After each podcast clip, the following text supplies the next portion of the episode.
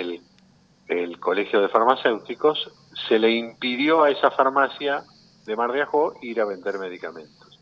Entonces yo saqué una intimación al Colegio de Farmacéuticos de la provincia de Buenos Aires para que solucionara el problema de la venta de medicamentos en el paraje Pavón. Eh, el Colegio de Farmacéuticos intervino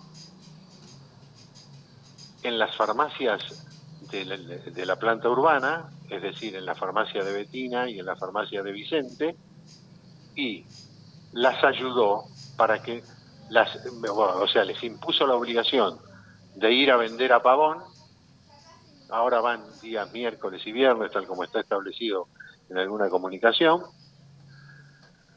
Y además las ayudó poniéndole a disposición la cooperativa Cofalosa y les adelantó los dineros que le debía PAMI y el IPS.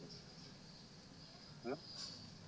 Ahora justamente está saliendo, a efectos de controlar el precio de los medicamentos, se le ponen unas páginas y se le dice a los eh, consumidores de medicamentos que deben el medicamento, que describe el medicamento que compran y el precio del medicamento. Y se les sugieren las páginas donde pueden consultar los precios de los medicamentos. ¿eh? Eso es la síntesis ¿eh? del, caso. El día miércoles ya empezó a ir la, farmacéutica Ortiz y hoy teóricamente alguna de las dos farmacias tiene que ir a vender medicamentos y Hola, ¿qué tal? Este es mi primer podcast para verificar el sonido y calidad.